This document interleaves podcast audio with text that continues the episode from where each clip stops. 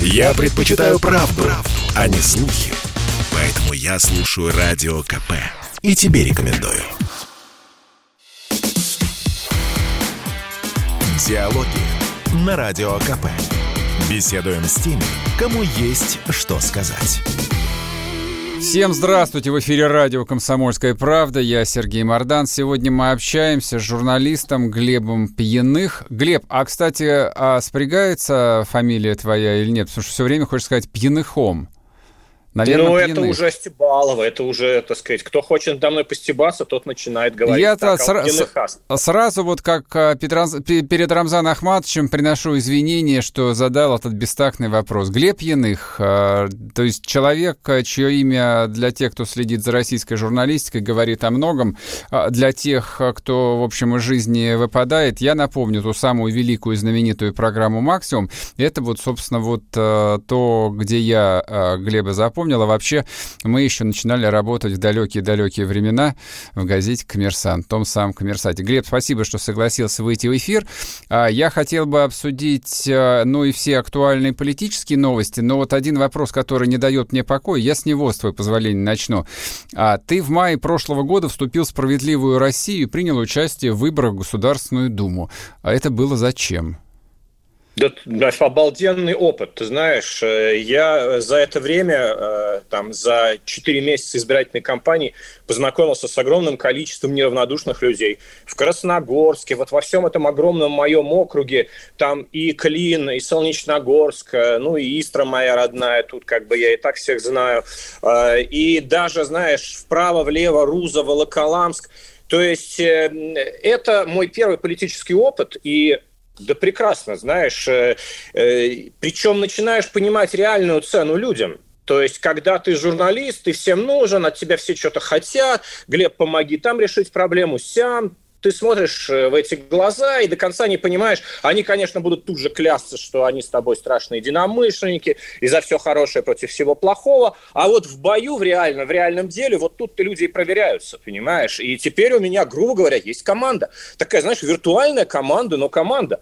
И куда мы с этой командой пойдем, когда пойдем, пойдем ли вообще, да не имеет значения. Ты знаешь, нужно создавать себе возможности, поле возможностей. А могу вообще никакой политикой не заниматься никогда в жизни, да, и остаться и быть журналистом, как я и есть. Понимаешь? То есть прекрасно. Ну, смотри, а, выборы закончились поражением. Я вот специально посмотрел статистику. Ты занял второе место, проиграл какому-то no-name единороссу. Я почему на этом а, вот акцент а, проставляю? Потому что ты выбирался по тому округу, где ты работаешь, где тебя действительно знают. То есть количество там сюжетов, которые на твоем YouTube-канале, посвященные там Красногорску Истре, ну, в общем, никто больше вот про эту территорию... Сергей, а можно я тебя прерву? Давай я так скажу. А, ты уверен, что я проиграл? Вопросом на вопрос. Да нет, конечно, конечно, не уверен. А давай тогда мы на этом остановимся, да, и я не хочу дальше комментировать. Я понимаешь? понял. Ну, я не хочу вот нарываться, разжигать, бить ага. там тельняшку, рвать на груди, понимаешь? Это неконструктивно, понимаешь? Я работал на НТВ там, там не знаю, 10 лет, понимаешь? Я всегда был конструктивный человек, да? Вот есть рамки, в рамках которых можно угу. что-то делать. И я делаю все возможное в этих рамках. И те, кто ко мне предъявит претензию, а почему ты не осчастливил все человечество? Не, а не, никто, я, я думаю, никто не предъявит. сразу, причем не только в этой стране, не только в этом округе в Красногорск, угу. но еще, не знаю, а за океаном справедливость не наладил. Ну, дебильные вопросы, понимаешь? Ну, я не готов их всерьез обсуждать, понимаешь? Я делаю огромное количество полезной работы для своей страны. Я очень этим горжусь. Все, точка.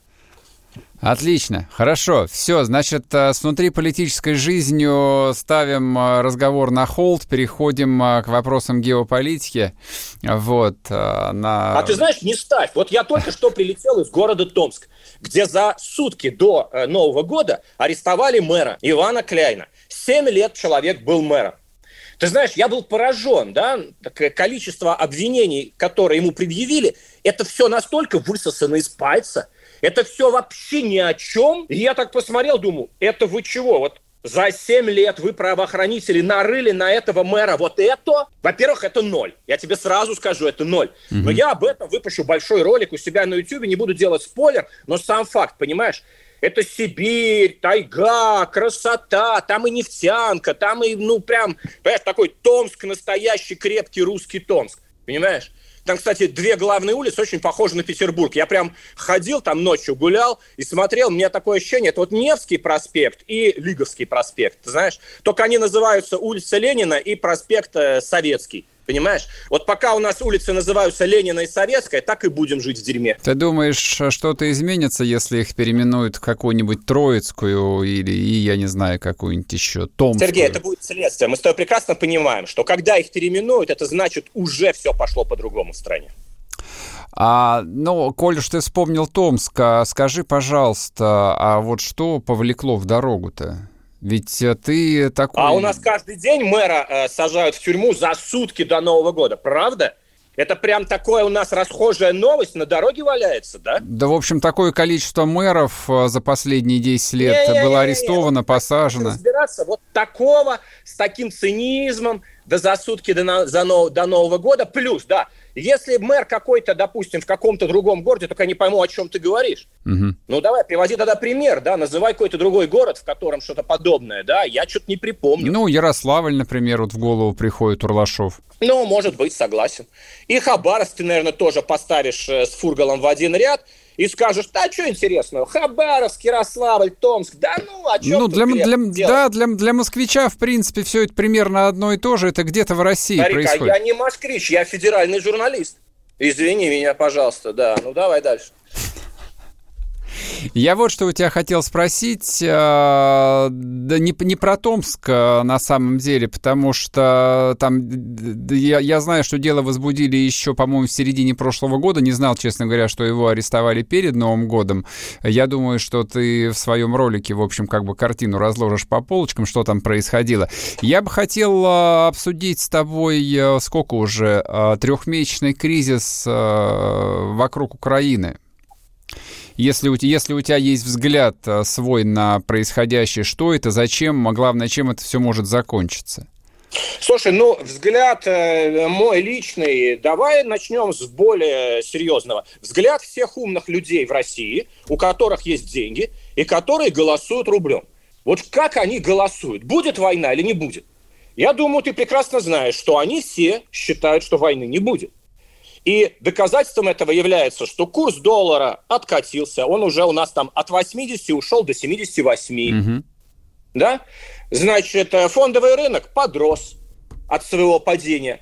То есть люди, которые реально рискуют своими деньгами, они не ставят ни на какую войну. Потому что если бы они ставили, то все, продавай, беги, там, не знаю, покупай доллары, складывай их там в кубышку и там ползи э, медленно через границу. Никто этого не делает все в России, все в порядке, понимаешь? И рубль крепче доллара. Ну и все. Поэтому, так сказать, дальше мое мнение точно такое же, что никакой войны не будет, что все это чистая пиар-компания. А пиар-компанию, собственно, вот кто главный э, игрок в этой пиар-компании, США Кремль, или Россия, конечно. как думаешь? М? Кремль, конечно, ведет эту пиар-компанию. А Штаты? Да, ты знаешь, они тоже оказались заинтересованы. Мы начали, а потом команда Байдена сообразила, о, а хорошая тема. А давай мы будем мир спасать от войны. От войны России с Украиной или там от войны России с НАТО. Но просто Байден, он лежит ниже плинтуса. Его команда демократов, ну просто э, потеряла все рейтинги, потеряла всю популярность, и у них выборы в Конгресс в ноябре. И, скорее всего, демократы потеряют весь Конгресс, обе палаты парламента, и Сенат, и Конгресс, и понимаешь, Байден хромая утка уже сейчас. То есть он всего год как президент, и у него рейтинг такой низкий, которого не было, по-моему, там за всю историю всех президентов Соединенных Штатов, всех времен и народов. То есть, ну, дедушка Байден прям вот худший вариант Леонида Ильича Брежнева, и ну и они вдруг думают, господи, да на чем же нам подняться? О, Россия, Украина, отлично. Где это? Ни один американец понятия не имеет, что такое Украина и где она находится. Отлично. Мы устроим маленькую победоносную пиар-войну с русскими, тем более, что русские первые начинают, мы им только подыграем. И поэтому команда дана всем, так сказать, лояльным э, при правительственным э, средствам массовой информации в Америке подыгрывать в эту игру. И поэтому Нью-Йорк Таймс, там Блумберг, все, кому не лень, вроде серьезные люди, а на самом деле они всегда, так сказать, отличаются. Ну, газета «Нью-Йорк Таймс» – это газета «Правда». Прямо ну, чистой да, воды. Да, да. Ну, понимаешь, клейма ставить некуда. И поэтому, когда она нам что-то пишет про то, что будет война, что тут войска заходят, подходят, ну, кто из умных людей в это всерьез поверит? Ну, просто читают и видят, какая политика и повестка у Байдена с его администрацией, и смеются. Ха-ха-ха, да, сейчас, сейчас вы спасетесь, демократы, на таком фуфле. Нет, не прокатит. Слушай, ну вот а, смотри, а, по поводу пиара я все понимаю, по поводу Нью-Йорк Таймс тоже понимаю, но и даже по поводу британских газет я я бы согласился бы, они, в общем, ключевой союзник и все такое. Ну а как же немцы, как же французы, поляки, там, прибалты, то есть, ну, там же истерия примерно на том же самом уровне. Медиа-истерия. Слушай, ну, э, немцы очень сложная история. Немцы с нами очень сильно завязаны коммерческими интересами. У немцев э, э, газ подорожал до каких-то астрономических величин. Инфляция такая, что немцы рядовые обалдевают и говорят вообще, а что творится-то? А почему у нас столько стоит электричество, газ, мы вообще дома как будем отапливать? Угу. И немцы начинают включать мозги, потому что немцы тоже были очень сильно запиарены вот этой же самой, назовем это демократическая Глеб, я тебя пере, пере, перебью, извини на секунду. Мы на полторы минуты уйдем а, на короткие новости, вернемся и продолжим. Я слушаю «Комсомольскую правду», потому что «Радио КП» — это корреспонденты в 400 городах России. От Южно-Сахалинска до Калининграда. Я слушаю радио КП и тебе рекомендую. Диалоги на Радио КП. Беседуем с теми, кому есть что сказать.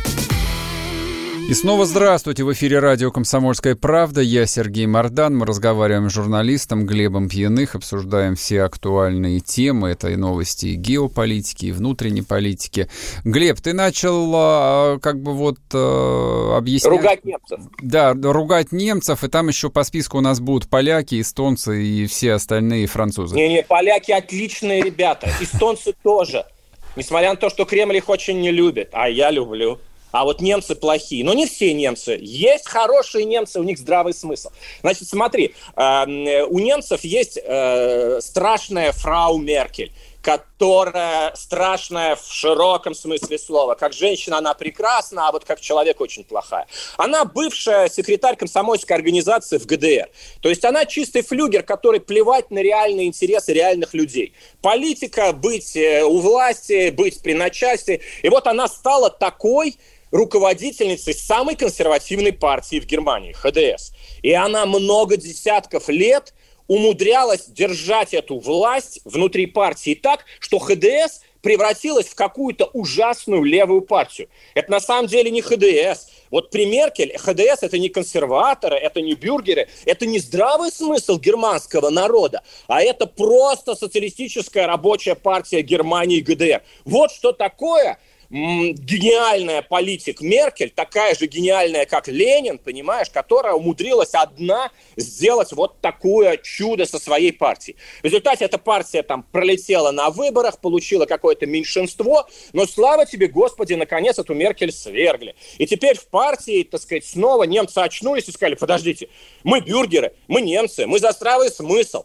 мы за то, чтобы газ немцам был подешевле, Нафига нам устраивать какой-то тут цирк? Что за там зеленая повестка, там глобальное потепление, какое-то там борьба за... Ну вот за вот всю демократическую повестку Соединенных Штатов, которые сошли с ума.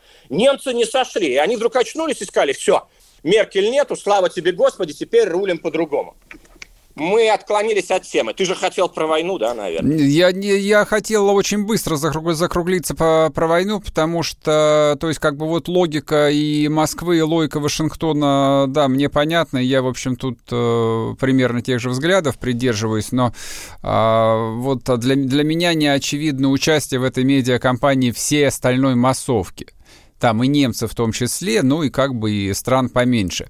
Но а, я, я так понимаю, что тема войны не очень тебя занимает. А, я бы хотел обсудить с тобой итоги произошедшего в Казахстане, потому что ты об этом довольно много сделал работы. Ты хотел, хотел сказать, напис, написал, ты не писал, ты снимал сюжеты. А в Казахстане все закончилось или нет? Нет. Мы, а что э, будет все... дальше? Ну, э, Такаев взял власть. А каким он будет руководителем своей страны? По делам их.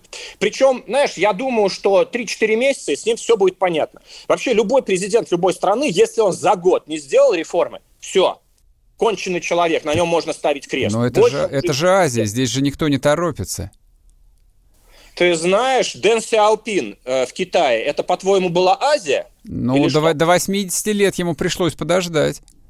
А мне кажется, он, по-моему, пораньше начал. Сколько ему было лет? А, там, в 85-м году. Ну, не 80, там, лет, лет, 75, кажется, лет, лет, лет 75 ему было.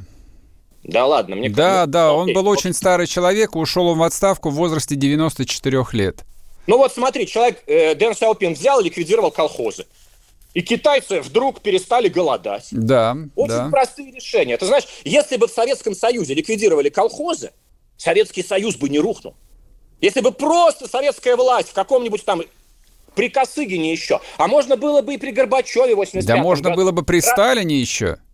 Не, при нем нельзя. Эта клиника была полная. Ну ты что, пушки, танки, самолеты? Нет, нет. То есть, э, ну, голодомор. Ну, э, э, наша Государственная Дума официально дает цифру, что там в 1931 году э, в голодоморе погибло 7 миллионов человек. Крестьян работящих. Ну, это официальные цифры вот на сайте Государственной Думы Российской Федерации. Угу. Не, не, Сталин это вообще прям это, ну, но это я, мах, это я маханул. Ну, Берия, Берия, скажем. Если бы Берия вот удался да бы Берия его... просто чиновник-исполнитель, понимаешь? Да, ну, да. о чем ты говоришь? Он, как линия партии, он готов для Сталина резать, убивать, а если вдруг объявят там либеральные реформы, он будет Значит, э, главным будет. проводником и исполнителем. Нет, нет, он эффективный менеджер, между прочим, да, эффективный. Атомную бомбу там. Даже вот и не буду спорить, целиком а, ну, подпишусь, поддерживаю, да. Я тут как-то заявлял, что будет еще время, когда памятник Лаврентий Павлович поставят где-нибудь э, рядом с Красной площадью. Вот, со мной чуть драться не кинулись на Первом канале. Слушай, скажи мне, пожалуйста, вот э, произошедшее в Казахстане, с твоей точки зрения, а это был э, такой типичный дворцовый переворот или неудачное стечение обстоятельств для, ну, для семьи Назарбаевых? Это был дворцовый переворот, но очень нестандартный, хитрейший. То есть Такаев – это человек, у которого нет своей команды, который сын писателя, просто дипломат, мягкий, добрый, интеллигентный человек, которого Назарбаев потому и поставил президентом, что он вообще никакой угрозы от него не чувствовал. Это просто одиночка, который, ну, всю жизнь, так сказать, служит той линии партии, которую нарисовали. Хорошо живет там, э, учится в МГИМО, там, э, работает в посольстве, там, то в Европе, то там в Китае. То есть надежный человек, стопроцентный бюрократ. И вот он такого делает президентом, и вдруг, вот понимаешь, на повороте истории, на витке истории, он берет всю власть в свои руки. Молодец, гениальный человек. Но, опять, гениальный как э, Макиавелли, как человек, который взял власть. А что он сделает для Казахстана и сделает ли вообще, мы посмотрим. Мы прям узнаем, я говорю, месяц, два, три. Я, э, когда вот эм, увлекся вместе со всей страной темой Казахстана, я подписался там на их там телеграм-канал какой-то самый боевой, но он заваливает фактуры, я не могу жить с делами Казахстана. А вообще-то надо было, да, вот подготовиться к, к нашей с тобой встрече, догадаться, что ты будешь спрашивать про Казахстан и узнать, такая уже вот за последние две недели что-то сделал, например, да, так сказать, там, что вот это вот цена на газ для народа. Оттуда, э, на западе Казахстана, где начались все протесты. Потому что газ, на котором там ездят автомобили, вдруг в три раза подорожал для народа. И это была абсолютно такая вот э, сговор чиновников с, там, э, с местными газовиками. Эта ситуация разрулена. Да, ее, сра- ее сразу отыграли. Ее разруливать. Он типа объявил, что надо там кого-то уволить, что-то угу. сделать, одно дело про кукарекал, а другое дело, дело сделано. Вот, да, ну, сразу, это, это сразу было сделано. Вот, это в тот момент не помогло, вот, поэтому после 5 числа революция еще раскрутилась. А по поводу Такаева а, и того, там окажется вот он а, каким-то там новым казахским реформатором а, или нет, ну, действительно, время покажет. А вот а, Россия-то как а, тут вписалась? Я сейчас объясню, почему этот вопрос задаю. А, вот у нас тут внутри российских медиа уважение к Назарбаеву было абсолютно гипертрофированным. Но понятно, что это шло с самого верха. Вот Нурсултан Абишевич то, Нурсултан Абишевич все. Там а, как-то вот они блокировали негатив в отношении себя или нет, я не знаю. Но тем не менее. И вдруг что-то происходит, происходит 5 января. На следующий день объявляется о вводе российских войск, что вообще, в общем, э, до сих пор никак не объяснено внятно, зачем, с какой целью, для поддержки Такаева или нет, и также быстро выводятся. И при всем при этом тоже хочу обратить внимание, потому что сам обратил на это внимание, Путин подчеркнуто а, не может запомнить а, его имя-отчество, что на нашего руководителя совсем не похоже. Ну, на самом деле, похоже на нашего руководителя. Ему не нравятся люди, которые проявляют самостоятельность. Вот и все. Но его а поддержали или нет, как ты думаешь? Причем с точки зрения Путина, ну, можно даже сказать, что он предатель. Он был всегда верный ленинец, там, бюрократ. Вот как я тебе сказал, МГИМОшник, сын писателя, члена mm-hmm. Политбюро Казахстана, типа сладко жил с детства, ну и живи до конца, и выполняй приказы э, партии и правительства, и никогда не проявляй никакой инициативы и вдруг ты проявляешь такую инициативу, ты оказываешься такой хитрый, ты умудряешься разруливать между Россией, Китаем и Америкой. Ай, шайтан! Ты понимаешь, таких людей Путин не любит. Но, тем не менее, десантники прилетели и, в общем, а, поддержку... И улетели. И улетели. Прилетели и улетели. И так... считай, что и не было никаких десантников. А слушай, ну вот и чтобы... слава это... богу, слушай, Слава ага. богу. И Такаев говорит, что десантники русские не сделали ни одного выстрела. Отлично. Слава Нам богу. совершенно не нужно настраивать народ Казахстана против нас, России. Нам жить долго и счастливо, понимаешь? Нам не надо. Мы прилетели, улетели, слава тебе, Господи, никого не успели застрелить. А Россия там что-нибудь выиграла по факту или нет, как думаешь? Слушай, вот сама постановка вопроса. Россия, знаешь, от чего выигрывает? От того, что деньги зарабатывает. А если не зарабатывает, то проигрывает. И так любая другая страна. Вот это вот все бла-бла-бла, мы возьмем территорию, не нужны территории. Все, 21 век на дворе. Не нужны территории, не имеет значения подлетное время. Никто не воюет так, как это было там 150-200 лет назад. Понимаешь? Воевали раньше для того, чтобы занять эту территорию, населенную крестьянами, где крестьяне с каждого по копеечке, по зернышку и получается царю доход. Сейчас все. Сейчас 21 век на дворе. Доход царю с другого с креативного класса, с творческих людей, с придумок, с невероятных вот... Ты понимаешь, мы сейчас находимся, вот давай говорить о главном, вот что меня реально волнует. Меня волнует то, что... Я тебе, Глеб, ты, ты сейчас скажешь о главном, но я тебя сначала прерву на полторы минуты новостей, и после этого сразу начнешь свой яростный спич о том, а, как теперь устроено государство. Не уходите. Я слушаю Радио КП, потому что здесь самая проверенная и оперативная информация. И тебе рекомендую. Диалоги на Радио КП. Беседуем с теми, кому есть что сказать. И снова здравствуйте! В эфире радио «Комсомольская правда». Я Сергей Мордан. Мы разговариваем с журналистом Глебом Пьяных. Я тебя прервал на полусловие. Итак, как теперь устроен мир? Как, э, от чего государство богатеет, Глеб? Значит, мир рушится. Прямо сейчас. Товарищи, вы спросите, что? Доллар или рубль, меня сразу спрашивают. Или, может, недвижимость купить? Не, ребятки, вам ничего не поможет. Бесполезняк.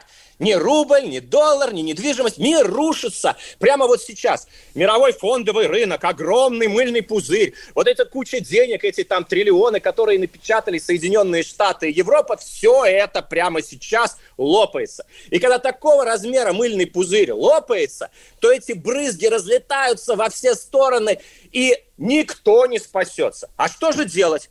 А объяснить своим детям, что в современном мире вам придется учиться всю жизнь и перестраиваться. Вам всю жизнь придется менять профессии, находить новый способ заработка. Вот-вот все водители в мире останутся без работы. Вместо них поедут автоматические автомобили – такси, грузовики, все, мы это видим.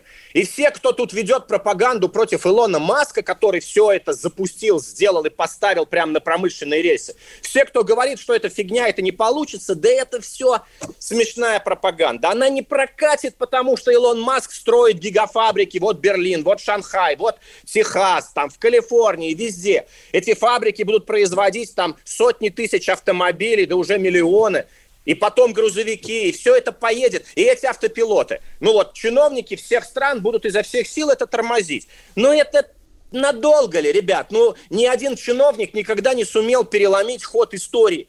Ход истории сильнее всех этих отдельно взятых чиновников. Слушай, ну и в конце концов, в центре Москвы уже ездят роботы, вот в районе Хамовники, и развозят пиццу и так далее. Там доставщики, вот такусенькие маленькие роботы, величиной там полметра, он ездит, к нему подходишь, берешь свою пиццу, там да, нажимаешь да, на кнопки. Так, товарищ Пьяных, хватит врать, какие роботы, Москва завалена снегом, нам пройти нельзя, ты говоришь про да, роботов. Да, очень смешно. Я хотел снять в ТикТок, как этот робот подъезжает к луже, к снегу, пытается перелезть. Прямо uh-huh. вот неделю назад, когда была оттепель, там все в этих хамовниках. У меня ребенок ходит в 57-ю школу, горжусь, очень умная, математическая я считаю, лучшая школа в стране. Знаем, знаем. И он туда поступил вот прям э, э, прошлым летом. Угу. Там все время идет досдача. То есть кто-то вылетает в процессе учебы, и там не досдача, а дополнительный набор.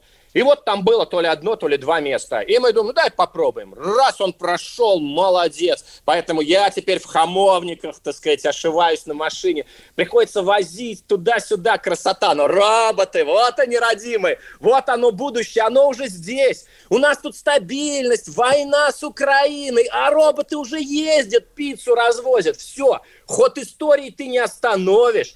Поэтому, дорогой товарищ, когда мир рушится, ты думай своей головой, как тебе лично заработать, а не думай про Украину, Байдена и прочую шушеру. Ну, помимо роботов, которые разводят пиццу, мне почему-то в голову пришли байрактары и прочие баражирующие боеприпасы. Вот, хотя я пацифист, конечно, как и ты, и, в общем, за мир во всем мире, но, честно говоря, с трудом верится в то, что оно будет именно так, как нам хотелось бы. Все ж таки. Слушай, э, что значит хотелось бы? Я вообще, ну, реалист. Э, ход истории идет своим чередом. Моя задача как журналиста наблюдать просто внимательно и смотреть, куда он движется. Байрактары – это очень мощные беспилотники, которые могут раздолбить кого угодно. У кого есть байрактары, тот крутой в современной войне может победить кого угодно. Вот у, у кого их нет, у, кирги, у киргизов есть байрак, байрактары, например, теперь, но только их не делает, в общем, современным и могущественным государством, согласись. Ну, продолжая вот а, твою идею о том, что, что нынче войны за территории и за крестьян не ведутся, а за что они ведутся-то на самом деле? Вот у России какая судьба в этом будущем, в котором а, Маск а строит Россия фабрики в Шанхае? страна, мы не ведем никаких войн. Тебе Лавров каждый день говорит, мы никакой войны с Украиной не начинаем. Сереж, ты что разжигаешь? Он, послушай, Лавров. Я каждое, у... да, я, я, я, я каждое утро разжигаю на самом деле, поэтому это никого не удивит Когда на самом тебе деле. Лавров уже позвонит и скажет, хватит, Сергей, заколебал ты, мы мирная страна, никого не хотим, никакую Украину, что ты к нам пристал? Все, заканчивай. Все, хорошо, с войной закончим. А давай поговорим а, про иноагентов и Навального. Ой, вообще скучно. Иноагенты, ну это такая бюрократическая фигня. Ну, я про другое. Я, не, Глеб, извини, я, я про другое. Я не про наши корпоративные интересы, что кому-то там повесили бирку. Я хотел uh, взять... Слушай, извини, вот... я тебя прерву. Значит, всем, кому повесили бирку иноагента, он вообще этим гордится. Ты не заметил? Нет. Я знаю одного иноагента, он совершенно не гордится, ему пришлось закрыть бизнес. Кому? Ну вот я знаю одного иноагента лично, он совершенно не гордился, то есть пришлось закрыть медиапроект. Ой, значит, такой был медиапроект. Согласен, это правда. Не, насчет медиапроектов а, я тут считаю просто, да, кто должен умереть, то должен умереть.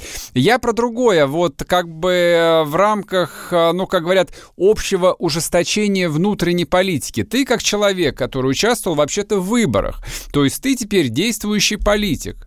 Вот, субъект российской внутренней политики.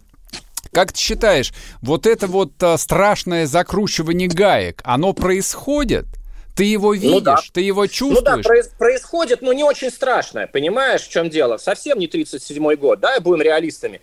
Я, ну, видит Бог, могу так говорить, потому что с утра до вечера разоблачаю всякие э, беспределы наших чиновников там и всех, кого не лень. Поэтому, ну, слушай, ну вот у меня свободный YouTube-канал. Ну, угу. что хочу, то и вещаю уже три с половиной года. И даже меня иноагентом не объявили. Ты понимаешь? Ну вот как только ты по фактуре, как только ты по делу, как только ты не пустое бла-бла-бла, а реальное, да, вот реальность, она такая, что, знаешь, не попрешь. Вот документы, вот факты, вот, не знаю, Сереж, я просто я упорно смотрю на мир шире, и э, вот, э, ну, как бы Россия не в стороне от мирового прогресса, никуда мы не денемся, мы идем э, вместе со всеми туда же, куда идут и все. Просто у всех сейчас такие завихрения, и это завихрение, ох, прям вот это падение фондового рынка, его народ недооценивает. Экономика всегда определяет и политику, и все остальное. Вот когда сейчас э, мыльный пузырь рухнет, и огромное количество, просто сотни миллионов людей по всей стране потеряют деньги, вот сейчас огром... вот в России, чтобы ты понимал, за прошлый год граждане России накупили всяких акций на 1 триллион 300 миллиардов рублей. Обалдеть. Представляешь? Обалдеть. Взяли а сколько, сколько дураков-то, а? И пошли отдали чужому дяде за акции. Угу. Потому что был такой хайп в 2000 году. Многие заработали там 100% на каких-то акциях. Давай мы тоже вскочим в последний вагон и чего-то рубанем. Огромное количество из них уже потеряли деньги. Сейчас продолжают терять. За январь S&P 500 упал там на 10%. Не спрашивай, что это такое. Ты знаешь, народу не надо. Вот. Это акции да, крупнейших американских компаний.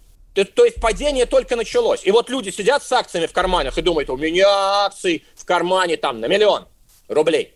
Они не понимают, что на самом деле уже на 500, а может и на 300. А живет он, как будто у него в кармане миллион. Ты представляешь, какое у него будет настроение и ощущение, и его расходы, когда он наконец поймет, что а в кармане только 300. 700 с него сняли.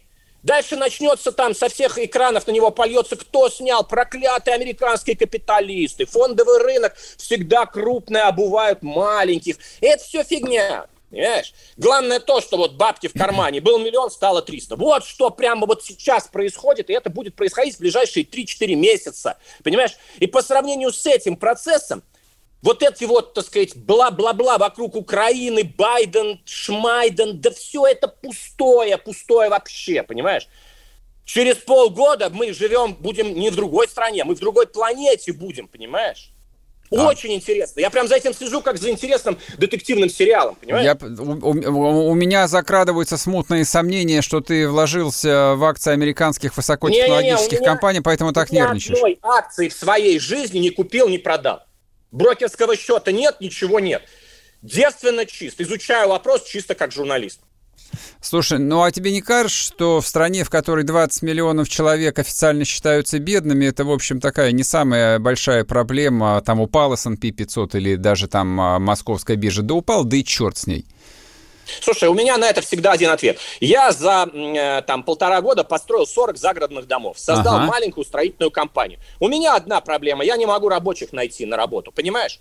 Вот эти все, которые 20 миллионов сидят без денег, среди них, ну, наверное, по крайней мере, треть это взрослые мужики с руками и ногами. Вы что не идете ко мне работать?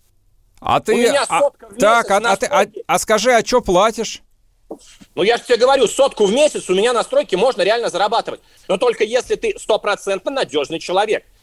То есть ты сам не косячишь и мимо чужого косяка не пройдешь. Много а... в нашей стране людей неравнодушных, которые к своему делу относятся честно, с полной ответственностью, не косячат и мимо косяка не пройдут. А? Много Я думаю, таких? Думаю, что почти нет таких. Ну вот среди тех 20 миллионов, которых тебе очень жалко, которые очень бедные, я думаю, нет ни одного. А я не сказал, что мне их жалко. Мне вообще никого не жалко, честно говоря. Я исхожу из того, что когда украинцу нечего есть, он а, берет паспорт и едет работать в Польшу или в Россию. Вот, собственно, как бы для меня там а типичная социальная модель. едет в Москву работать и прекрасно себя чувствует. Или в Краснодар, так. в Сочи. Строительный бум просто оглушительный. Вот он как начался летом 2000 года, он до сих пор не заканчивается. В Сочи? Конечно. В Сочи тоже строительный бум. Ты не догадываешься? В Сочи цены уже выше московских на недвижимость. И весь Краснодарский край, вся страна прет на этот юг. Это тоже вот тектонический сдвиг, понимаешь? Мы Сейчас, можем говорить про гео... извини, я, я снова вынужден тебя прервать на короткие новости. Мы вернемся и продолжим разжигать ненависть по социальному признаку с Глебом Пьяных. Не уходите. Работа не волк. Отдохни. Послушай «Комсомольскую правду». Я слушаю Радио КП. И тебе рекомендую. Диалоги на Радио КП. Беседуем с теми, кому есть что сказать. И снова здравствуйте, и снова в эфире радио «Комсомольская правда». Я Сергей Мордан, мы разговариваем с журналистом Глебом Пьяных. Ну, я вот, начав нашу беседу, простите меня, сам запамятовал, что Глеб, помимо того, что журналист, еще и строитель. У него собственная строительная компания, он строит дома. И вот начал, так сказать, э, выражать э, социальную неприязнь к тем людям, которые жалуются на жизнь, вместо того, чтобы идти к нему работать. Глеб, Значит, ты сказал, что можно зарабатывать до 100 тысяч рублей сейчас на подмосковной стройке, так? Да Это... больше. Плиточ, плиточник у меня зарабатывает 150. Отличный плиточник, на которого можно положиться. Если кто-то плохо сделал сантехнику, он не будет класть плитку по плохой сантехнике. Он или сам переделает, или скажет, что надо переделать, но он не будет плиткой закладывать чужой косяк, понимаешь? Вот надежный человек Андрюха, ну просто золотой человек. А объясни тогда, почему люди не едут работать, и объясни тогда, ну хорошо, у тебя компания небольшая. Ну, лень, ты... а ты не слышал, Лень? Давай я тебе приведу пример там соседа вот с соседнего поселка, значит, uh, у него был бизнес там uh, и есть, uh, так сказать, торговля в маленьком городе в центральной России, и он из своего магазина летом привозит продавцов э, троих в Москву подзаработать. Ребятам перекрасить три дома надо. Угу. У продавцов э, в их э, глубинке зарплата 17 тысяч рублей в месяц. Чтоб ты понимал, в этом городе, откуда, я не называю, обрати внимание, никого, в этом городе это хорошая зарплата. Он привозит трех мужиков, не пьющих вроде бы, нормальных, да, и говорит, ребятки, вот три дома надо покрасить, и за там э, две недели каждый из вас увозит домой по 60 тысяч. Причем он сам их на машине привез, mm-hmm. сам отвезет. То есть комфорт такой даже в поезде, в плацкарте трястись не надо. Он их привез, попросил нормально красить. Ну, началось. Все заляпано вокруг краской, на все плевать, тяп-ляп лень туда лезть. А вот там фронтон мы красить не будем. Ну вот леса, ставь, крась, лезь. 60 тысяч ты получишь за две недели, а при зарплате твоей круглый год 17 тысяч. Понимаешь? Лень народа. И ты будешь жалеть этих ребят, у которых э, зарплата 17 тысяч, да? А я не буду. Почему он не хочет работать? А еще есть другие, ладно, он еще работает, он хотя бы там свои 17 тысяч получает, не пьет, и жена на него молится, надежный мужик. А те, которые пьют, а те, которые не хотят работать, а те, которым на все плевать, ты попробуй сейчас вот построй загородный дом тут в наших краях. Все будут э, сбиваться с ног в поисках э, бригады. Ты не найдешь бригаду. Начнешь их менять, ну да, ты будешь их выгонять. Это жуть какая-то, понимаешь? Ну, о чем мы с тобой говорим? А скажи, пожалуйста, а мигранты у тебя работают или нет? Ты знаешь, нет, просто коронавирус так рубанул, что все, так сказать, иностранные разбежались. У меня сейчас, по-моему, на стройке, ой, господи, нет, одна бригада есть, по-моему, они таджики, да, хорошие ребята. Но давай, вот, я не знаю, э, там 99% работников за два года, все Россия, Белоруссия, вот прям даже и Белоруссии мало. В какой-то момент им тоже закрыли въезд, они плакали. Те, кто у меня остались, тем повезло, знаешь, а остальные там заперты, не могут приехать. Украина не может приехать. Э, Донецк, Луганск мне тоже жаловался. Слушай, нас прикрыли, закрыли, я помню. Ой, господи, Сереж, ну, есть Слушай, реальность. А вот, вот э, чтобы закрыть эту тему еще с миграцией, мне хотелось э, проговорить именно с тобой, поскольку ты там человек, который э, на земле, то, что называется, а не теоретизирует, как я. А Россия в состоянии э, вот обойтись без э, трудовых мигрантов? Ну, по-серьезному, если. Ну, думаю, что нет. Ну, думаю, нет. То есть стройки И действительно это... остановятся, если не будут привозить людей? Ну, конечно. Ну, ты посмотри, кто по всему городу у нас, там, по Москве, такси, э, доставка, ну, это все Средняя Азия сплошь. Ну, понимаешь, ты их правда заменишь вот на этих вот ленивых, толстых, так сказать, э, мужиков, которые с пивом лежат. И вот я это сейчас говорю, и я прекрасно понимаю, что я не вызываю социальной ненависти. Наоборот, жена вот этого вот ленивого брюхана, который с пивом лежит перед телевизором в своем городе, не хочет работать. Жена за меня сейчас горой, она говорит, так ему дай, Глеб, по балде этому козлу, чтобы он поднял задницу с дивана и поехал к тебе работать. Друзья мои, вот кого зацепила вот эта вот речь Глеба Пьяных, э, вот у него есть YouTube-канал «Дом за год», вот, там в комментариях можете, наверное, как-то, в общем... Э, списать... Глеба с ног до головы обругать, сказать, Не-не, зачем он... ругать? Не, может быть, там ты сейчас э, просто вот нашел 100-500 тысяч кандидатов, плиточников, бетонщиков, я не знаю, там кого еще, там землекопателей, любых. Э, народ просто будет мечтать э, там работать на твоих объектах. Слушай, по поводу ковида. Вот, у нас времени немножко остается. Как ты думаешь, заканчивается эта история или нет? Ну, конечно. Смотри, Англия отменила все, включая маски. Вслед за ней Ирландия, вслед за ней Дания. То есть, ну, все, здравый смысл пошел. И э, я думаю, что всему этому ковиду осталось, в общем, там несколько месяцев, и его отменят. Отменят, и он, собственно, и будет тем, чем он есть. И он всегда был просто один из таких суровых сезонных гриппов. Ну, был, есть и будет. Всю жизнь мы жили с гриппом. И от гриппа кое-кто умирал. Всю жизнь такое было. Слушай, ты открой новости 2019 года, ты там прочтешь какую-то статистику Минздрава, сколько людей умерло от гриппа в 2019 году. И никто из этого не делал трагедию такую, чтобы прям закрыть всю экономику, всех засадить в квартиру, как в тюрьму, сюда не ходи, не езди, не работай, денег мы тебе напечатаем, ну, в некоторых странах, в некоторых не напечатаем, просто сиди на подножном корму, но это кошмар. С одной стороны кошмар, а с другой стороны оно и хорошо, понимаешь? Вот эта вот бюрократия вся во всех странах, которая так плохо управляет своими странами и народами, она ускорила свой конец, она ускорила переход в новую реальность, понимаешь? Здравый смысл возобладает на там 5-7 лет быстрее, чем если бы они ничего не делали. Сидели бы в тряпочку, продолжали бы воровать из бюджета. Да, да, в Соединенных Штатах воруют из бюджета. И в Европе тоже. Потому что, ну, тратить деньги на помощь какой-нибудь там борьбе за э, мир в Палестине, полмиллиарда долларов, это чистое воровство из бюджета американского. И многое другое в таком же духе. Скажи, ну а, а, собственно, а что это должно изменить? Э, я-то вообще думал, что вот они сейчас э, попробовали на вкус э, этого цифрового фашизма, систем тотального контроля за населением, и им это понравится. То есть, на самом деле, людей стоило чисто организационно-технически загнать, теперь ничего не стоит? Сереж, но я не боюсь никакого цифрового контроля. Мне даже пароли не нужны в телефонах и везде. Когда мне говорят, тебя слушают, тебя... да слушать. О чем мне скрывать-то? Я не пойму. А, а вам чего скрывать, дорогие слушатели? Да пусть за вами следят все, кому не лень.